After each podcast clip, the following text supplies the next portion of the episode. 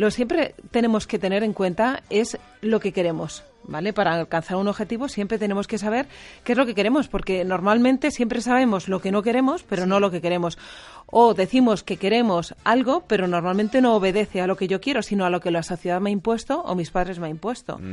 Es que muchas veces yo lo que me encuentro en consulta es que dicen, no, yo quiero esto, pero, y dices, ¿y por qué quieres? Dicen, bueno, pues es que, pues porque lo quiero, pero realmente no saben la importancia que tienen las consecuencias positivas o lo negativo de tener esas cosas, porque muchas veces dices, por ejemplo, yo quiero tener pareja o quiero tener este tipo de trabajo. ¿Cuántas personas han empezado una carrera profesional o han iniciado unos estudios y lo han hecho pues porque el padre era médico, porque... Por presión familiar. Pero mm. realmente no lo quieren. Entonces, esto por una parte. Luego tengo que escribir esas metas, porque en el momento en el que lo escribo, lo tengo muchísimo más claro. Y tienen que ser, eh, las metas tienen que estar expresadas de forma positiva. Es decir, lo que yo quiero.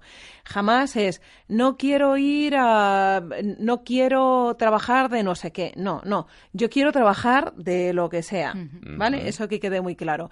Por otra parte, tengo que identificar eh, en qué punto estoy. ¿Vale? ¿En qué punto estoy? Quiero decir, si yo quiero eh, conseguir un determinado trabajo, a lo mejor es que ni siquiera tengo la formación que se necesita, con lo cual, si ya tengo esa formación, voy a tener que partir de un punto diferente al, que, al que yo quiero. A partir de aquí, lo que tengo que ir estableciendo son unos eh, objetivos a corto plazo, más pequeñitos, porque si me pongo una meta muy muy muy grande, pues lo más fácil es que me frustre, que me decepcione, y si pongo una muy fácil, pues posiblemente me aburra. Entonces tiene que estar estructurado. Normalmente los objetivos tú identificas dónde quieres llegar al final y luego vas hacia atrás, ¿vale? Tengo que analizar que estos objetivos sean eh, fácilmente alcanzables, pero con una facilidad eh, relativa, como estáis diciendo. Y a partir de aquí, pues tener claro en nuestra mente que va a haber obstáculos, especialmente que te puedes eh, en ocasiones venir un poco abajo porque las cosas no son fáciles. Tienes que saber qué eh, necesitas, qué, qué cualidades, si necesitas más ayuda de alguna persona y pedirla. Hmm. no quedarnos no quedarnos callados. Afirmaciones, por supuesto, y visualización, porque la visualización, en el momento en que yo tengo en la mente un objetivo, me prepara para la acción y para cumplimentarlo, para conseguirlo. Eso es cierto, cuando pensamos en algo en positivo, decir esto yo finalmente lo voy a conseguir, al final lo conseguimos. PNL. Programación neurolingüística, sí. La verdad es que tú creas lo que tú crees en tu mente. Si tú en tu esquema mental no tienes eso que tú quieres conseguir, difícilmente creas la emoción y la emoción te genera la acción. Entonces, que lo hemos comentado en muchos programas, tú piensas algo, tú tienes en tu mente un objetivo, tú piensas algo, yo quiero conseguir esto, y si empiezas a decir, no, la verdad es que no me veo, no me veo. A ver, puede haber también situaciones en que lo consigas. Yo no digo que jamás vayas a conseguir algo en lo que no te crees, que lo en lo que no te veas tú, pero es eh, preferible que tú te empieces a ver y visualices. Además, es una técnica que utilizan, especial, especialmente se utiliza en el campo de los deportes, mm, que, se, que, se, visualizan mm. mucho consiguiendo las metas. Pues lo sacas de ahí, del contexto que sea, y hasta, yo qué sé, te visualizas viéndote en ese coche fantástico que tú quieres, ¿no? y, pero sobre todo siente la emoción, porque la emoción es lo que te va a llevar a la acción y a la automotivación, que es otra de las cosas que tenemos que tener. Tenemos que estar siempre motivándonos, teniendo un lenguaje interior con nosotros mismos de sí, lo voy a conseguir, esto es mío, venga, adelante. Yo tengo en, mi mente una voz constante de, de, mi padre, que es venga, venga. esa palabra de venga la tengo aquí.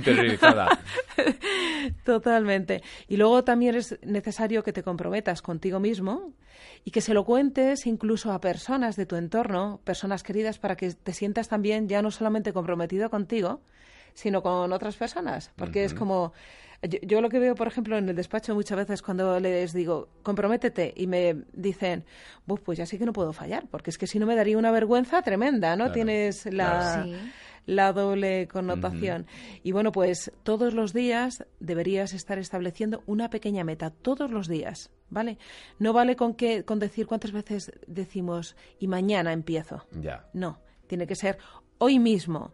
Hoy mismo empiezo con una fecha de fin también muy marcada, porque si no, lo vamos todo postergando y eso tampoco nos ayuda. Básicamente estas serían las fechas, las formas las claves, ¿no? Para alcanzar esos objetivos. efectivamente. Bueno, pues pasado ya repasados estas claves para alcanzar esas metas, esos objetivos. El último día hablamos un poco de pasada, de soslayo, de lo que es la frustración como un impedimento para lograr precisamente esos objetivos. ¿Qué es exactamente la frustración? ¿Cómo lo podríamos definir? Pues la frustración es una respuesta que es totalmente instintiva. Es, eh, es, una respuesta que en absoluto es racional, es algo que te sale así, es muy impulsivo y lo que lleva es un estado emocional de, mucho malestar. ¿vale? Es como eh, aquellas situaciones en las que yo quiero conseguir algo y me encuentro una piedra en el camino pero no sé qué hacer con esa piedra en el camino. Pero la frustración es algo que está permanentemente en nuestras vidas y la gente quiere evitarlo. Y no, no se trata de eso. ¿Por qué quieres evitar una cosa que siempre va a estar permanente ahí? ¿No será mejor tratar de manejarlo y de gestionarlo? ¿No? ¿Y cómo lo gestionamos? Pues eh, es... Eh, Porque eso también depende de los países. ¿eh? Hay países donde la frustración está mejor vista que, por ejemplo, en lugares, en países como el nuestro. Pero ya no solamente eso, o sea, no es que esté mejor vista, es que la frustración se produce de, de una manera muchísimo más clara y de un modo más repetitivo en sociedades industrializadas como, por ejemplo, en esta, ¿no? En sociedades de hace ya años, por ejemplo, mm, personas que vivían en el campo, a ver, qué, expectativas son las que tienes, qué objetivos tienes tú, qué nivel de exigencia tienes tú, pues con respecto a muy poquitas cosas, ¿no? Porque es que, ¿y ahora qué exigencias tienes? Si es que nacemos y ya nos están diciendo, ya, nos han puesto hasta la profesión. Claro, pero yo a lo que voy es que, por ejemplo, si tú montas un negocio, una empresa, una, pyme, por ejemplo, y fracasas en España, es distinto que si fracasas en Estados Unidos o lugares donde está más interiorizado eh, el sentimiento del fracaso como oportunidad para el éxito. Pues ya, eso ya no lo sé en cada país cómo, cómo se lleva. Lo que sí que sé, eso que obviamente lo que tiene que ver es con una parte cultural clarísima y es que eh, si estamos, por ejemplo, si a ti la educación que te están dando, tanto a nivel eh, cultural de la sociedad como en tu familia, es que tienes que conseguir y tienes que ser, es que volvemos igual como siempre a los mensajes que te dan tus padres. Tienes que hacer esto, tienes que, tienes que, tienes que, tienes que. No.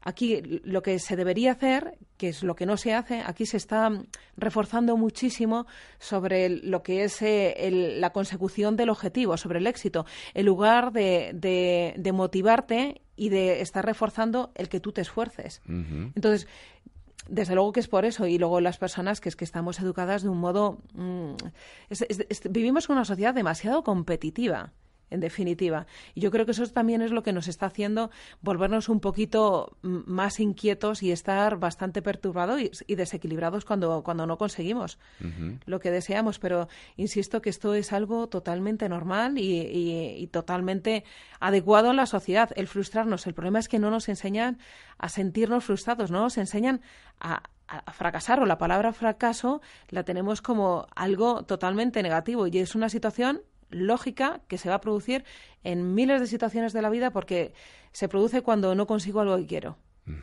¿Y cuál es la respuesta más sana a esa situación? Porque parece que es eh, como un bucle, ¿no? Vivo en una frustración permanente porque siento que no consigo lo que quiero y entonces me siento a la vez fracasado. ¿Cómo respondemos ante todo esto de manera positiva?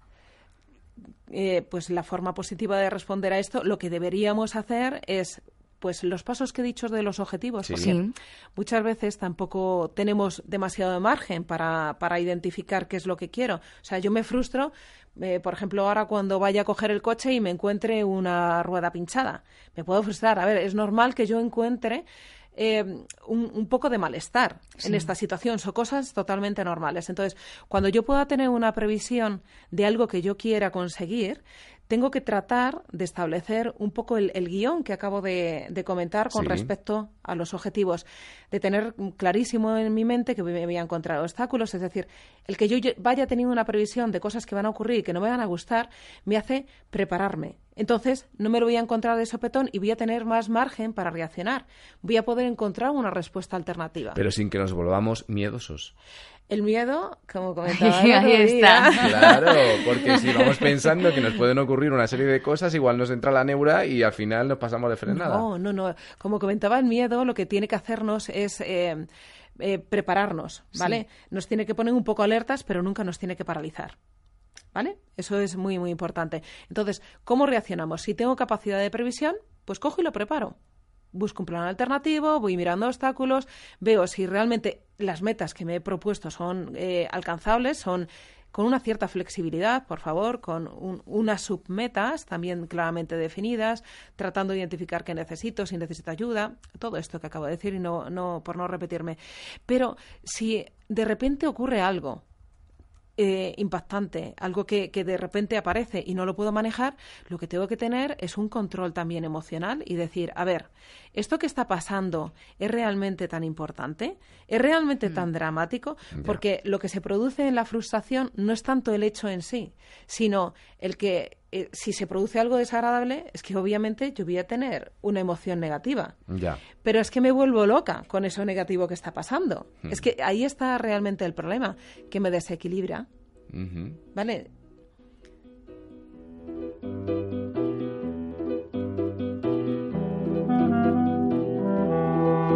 ¿Y cómo identificamos si tenemos esa baja tolerancia a la frustración? Pues muy sencillo. En el momento en el que yo veo que cada pequeño obstáculo me voy poniendo nerviosa, que cada vez que veo que me está desequilibrando emocionalmente, que no controlo mis impulsos, que esto es un factor muy muy importante, como lo que estaba comentando, de repente aparece algo y me desequilibro, sí. Eh, pues ahí pierdo el control de los impulsos. El control de los impulsos es un tema bastante importante que yo creo que en otra ocasión. Sí, yo creo que debería, porque yo ahora mismo me estaba imaginando a Woody Allen en cualquier escena, muy neurótico. Pues sí. Eh, también nos identificamos cuando tenemos una mentalidad muy, muy, muy rígida y muy estricta. Esto es algo muy, muy normal en las personas que tienen muy baja frustración, y decimos que tenemos baja frustración cuando enseguida tiramos también la toalla no continuamos, no, no, no persistimos en el objetivo, que luego me preguntaréis, ¿y cómo saber cuándo tenemos que desistir? ¿no? Pero bueno, esto luego lo vemos. A mí me encanta, Elena, porque se plantea la pregunta sí, es fantástica. Por cierto, por cierto, nos ha llegado un mensaje de una persona yo no sé si esta, este mensaje puede eh, tener algún tipo de respuesta o no. Yo ya te aviso, Elena, que es un poco delicado. Pero bueno, vamos allá, vamos allá. A ver si puede mañana se lo comentará a Elena Calvo, que yo soy Manolo de Tarragona, soy invidente, me tengo por de la 11, ¿no? Todos los sábados escucho la estación azul de los niños y me, gusta mucho la Cristina Hermoso de Mendoza. A ver qué me puede aconsejar la, la psicóloga, que a ver si me puede decir algo. A ver si mañana viernes se lo puede decir, Chema, Nada más, muchas gracias y enhorabuena por el programa de. Bueno, en este caso, en este caso este oyente que nos deja un mensaje en el contestador preguntando por una presentadora. Yo creo que en este caso, bueno, es un toque de humor que queremos poner aquí a la sección, pero evidentemente las metas tienen que ser algo asequible y accesible, hay que tenerlas claras. Hombre, a ver, si te gusta una persona que no sabes quién es, a ver, también puede ser. Lo que pasa que aquí lo que tenemos que tener también claro es eh, dónde está esa persona, o sea, igual, pues dividirlo en sus metas. Y tenemos que flexibilizar y no exigirnos tampoco demasiado, que es una de las cosas que mm, deberíamos tener. es que ese nivel de, exigencia alto que tenemos con nosotros es lo que nos hace frustrar. Muchísimas gracias a este oyente que, quiere que le ayudemos, pero, pero de verdad, Manolo, eh, mira, identifica esta persona dónde está, eh, un poco mm, averigua dónde está, quién es, pues acércate, normalmente averigua también lo que le gusta, Porque puede parecer, puede parecer así una cosa un poco, no sé, de aquella manera, pero realmente nos podemos, en casos como este, nos podemos llegar a sentir frustrados, porque nos enamoramos de una persona o nos gusta una persona y tal, y, al final, pues a veces se llegan a cometer hasta locuras por, por una persona conocida o una persona que sale en los medios o en la televisión o en el cine. Mira, mira, todos estos fans, los grupos esto, que, que se vuelven totalmente locos y que, que, se suicidan y que incluso llegan a matar a, a su ídolo, ¿no? Esto es totalmente cierto. Pero aquí es que lo que no estamos teniendo es un control emocional y, por supuesto, no estamos controlando nuestros pensamientos, que es la base de todo. Yo, yo tengo que estar siempre presente de qué es lo que está ocurriendo en mi mente y tengo que estar siempre viendo si mis metas son ajustadas a una cierta mm. realidad que puede ser lo que este oyente decía. A ver, Puede ser, pero yo tengo que también saber la dificultad que entraña esto, no me tengo que volver loco. Una cosa es que yo quiera, pero lo que mm, también un poco nos desequilibra desde mi punto de vista es pensar que siempre la mejor opción es aquello que yo quiero. ¿Cuántas veces vosotros habéis querido algo y luego habéis dicho, uff, y os habéis menos frustrado, mal. y habéis dicho, Dios mío, menos mal, porque a mí me ha pasado un montón de veces.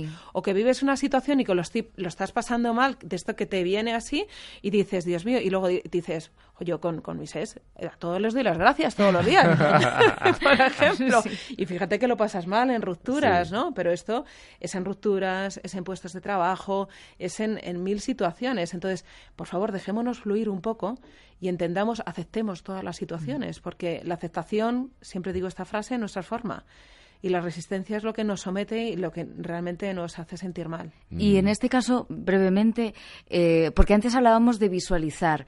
Entonces, cuando tenemos una meta que es eh, tan alejada o que está tan alejada de nosotros, ¿es malo que fantaseemos? Es decir, un pequeño grado de visualizarnos en una meta que sabemos que no vamos a conseguir, pero darnos ese placer de por lo menos en nuestra mente alcanzarla. Es que la gente se confunde, Tere, ahí tienes toda la razón, porque es, es bueno ilusionarte. Pero no solamente el visualizarlo y pensarlo, lo mejor es sentirlo, sentir que lo tienes y ser agradecido, agradecerlo, dar las gracias siempre.